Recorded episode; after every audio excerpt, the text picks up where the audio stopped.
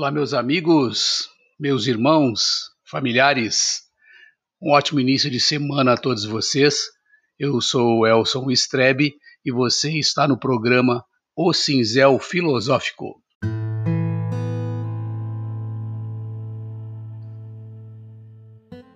A Epístola do Verbo Amar. É, pessoal, falar de amor em família, ou num grupo de amigos, ou numa assembleia de maçons, em outros grupos, em outras fraternidades, pode ser fácil, mas também pode não ser. Isso porque amor não é para nós uma palavra desconhecida. O que talvez nos seja desconhecido é como interpretá-la e utilizá-la corretamente. Mas definir o que é o amor não é uma tarefa fácil, pois para cada pessoa o amor pode representar algo diferente. O amor, na concepção exata da palavra, é forte afeição por outra pessoa, nascida de laços de consanguinidade ou de relações sociais. O amor motiva a necessidade de proteção e pode se manifestar de diferentes formas. Amor materno ou paterno, amor entre irmãos, que é o amor fraterno, o amor físico, o amor platônico, amor à vida, amor pela natureza, amor pelos animais, amor altruísta, amor próprio e etc.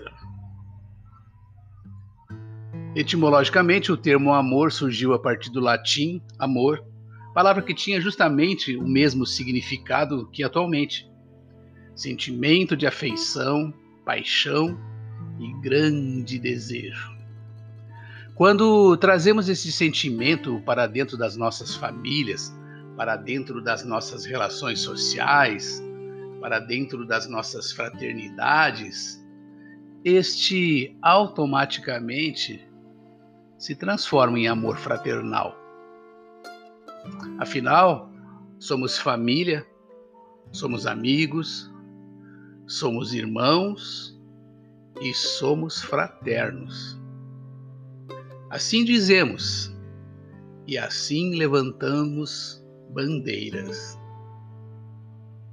Mas, na minha modesta concepção, quando conhecemos, novos amigos ou quando somos recebidos numa família ou em um, em um grupo social, numa fraternidade, é como se recebêssemos uma espécie de avental branco considerado como um símbolo máximo desta amizade, o qual devemos mantê-lo imaculado, limpo.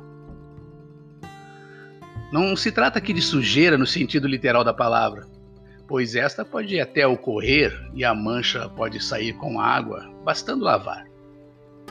Mas daquele avental que representa a amizade, a fraternidade, e que deve ficar isento de qualquer nódoa moral ou comportamental que só a água do amor fraterno limpa.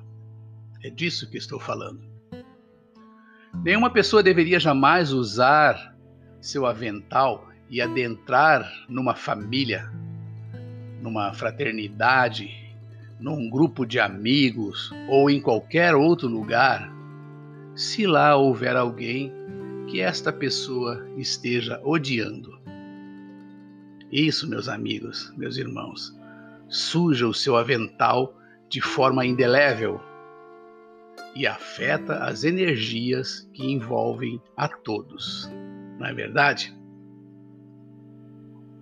Egoísmo é sintoma de falta de amor, pois o contrário de amor não é o ódio, é a indiferença. Para trabalharmos melhor este sentimento do amor, dentro de cada um de nós e entendermos nossos sentimentos verdadeiros sobre o amor, seria interessante abrirmos a epístola de Paulo aos Coríntios e veremos a importância de saber amar. Abrir mais uma vez e ainda outras vezes e veremos que amar, meus amigos, meus irmãos, é muito diferente daquilo que se pratica no mundo. Amar, segundo os preceitos de Paulo, é despir-se totalmente do egoísmo e da vaidade.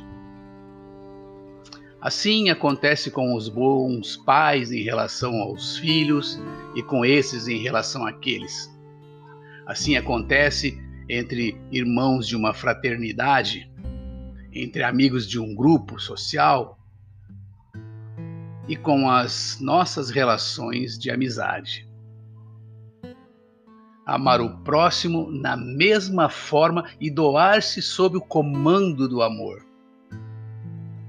Que coisa interessante. E Paulo já dizia em sua carta: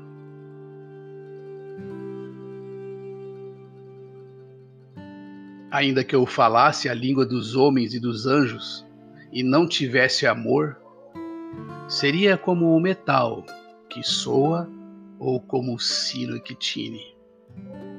E ainda que tivesse o dom de profecia e conhecesse todos os mistérios e toda a ciência, e ainda que tivesse toda a fé, de maneira tal que transportasse os montes, se eu não tivesse amor, nada seria e ainda que distribuísse toda a minha fortuna para sustento dos pobres, e ainda que entregasse o meu corpo para ser queimado, e não tivesse amor, nada disso me aproveitaria. O amor é sofredor, é benigno. O amor não é invejoso. O amor não trata com leviandade. Não se ensoberbece não se porta com indecência, não busca os seus interesses, não se irrita, não suspeita mal. Não folga com a injustiça, mas folga com a verdade. Tudo sofre, tudo crê, tudo espera, tudo suporta. O amor nunca falha. Mas havendo profecias, serão aniquiladas. Havendo línguas, cessarão. Havendo ciência, desaparecerá. Porque, em parte, conhecemos e em parte profetizamos. Quando eu era menino, falava como menino, sentia como menino, discorria como menino, mas logo que cheguei a ser homem, acabei com as coisas de menino porque agora vemos por espelho em enigma, mas então veremos face a face. Agora conheço em parte, mas então conhecerei como também sou conhecido. Agora, pois, permanecem a fé, a esperança e o amor, esses três. Mas o maior desses é o amor. Então, meus amigos, meus irmãos, proponho também que sigamos os conselhos do amigo espiritual e mentor do núcleo espírita nosso lar quando nos aconselha. E ele nos diz assim: Por isso, meu irmão, leve a, palavra de Paulo e espalhe-a por onde passares. Ensine as pessoas a amarem mais e melhor fale de ternura da mulher que deve estar presente em todos os atos de sua vida, pois este ingrediente Deus implantou em sua fórmula quando a criou. Fale dos braços do homem que foram feitos para abraçarem com força e vigor quando ela estiver mais frágil do que o costume. ensine que a ternura é produto do amor legítimo que impede a competição e estimula a parceria. E quanto à caridade, que é uma das manifestações do amor, ela é um dos muitos caminhos que este usa para unir o homem ao irmão necessitado. Há aqueles que desconhecem o que seja amar e exercem a falsa caridade para ostentar bondade perante o mundo, tornando-se devedores do amor. O pão dormido, doado no lugar da comida quentinha, que está sobre o fogão, torna o necessitado credor do falso caridoso.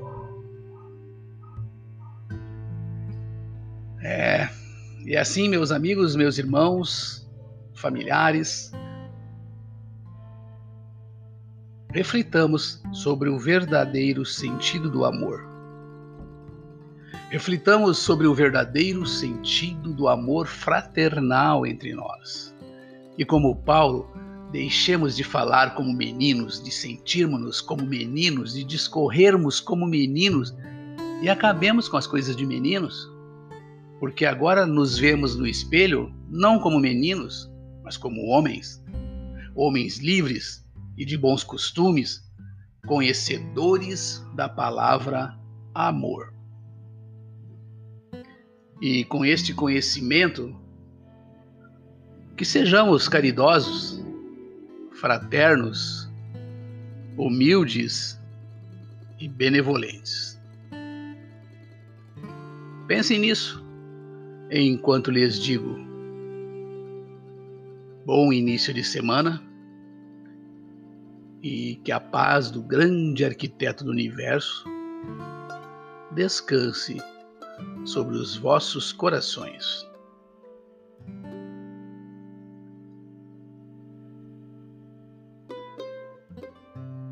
Então fica aqui mais um texto de minha autoria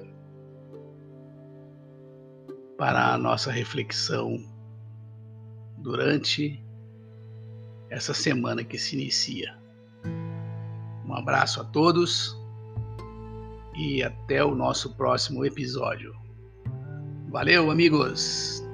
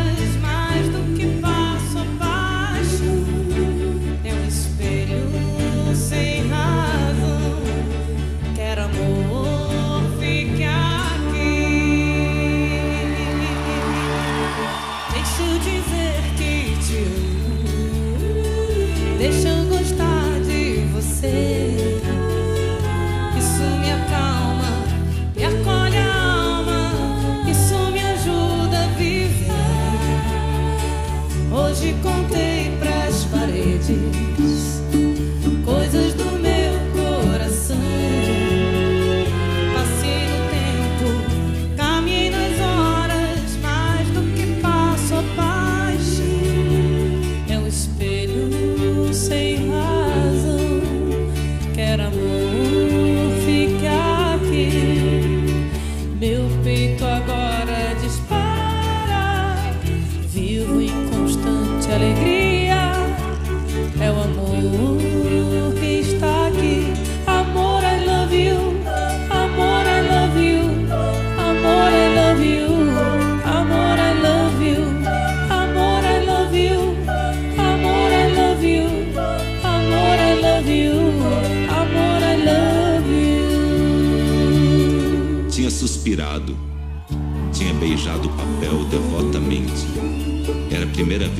Era a primeira vez que lhe escreviam aquelas sentimentalidades.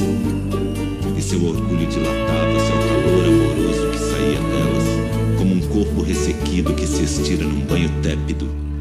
Sentia um acréscimo de estima por si mesma e parecia-lhe que entrava, enfim, numa existência superiormente interessante, onde cada hora tinha seu encanto diferente, cada passo conduzia a um êxtase e a alma se cobria de um luxo radioso Amor, I love you. Amor, I love you.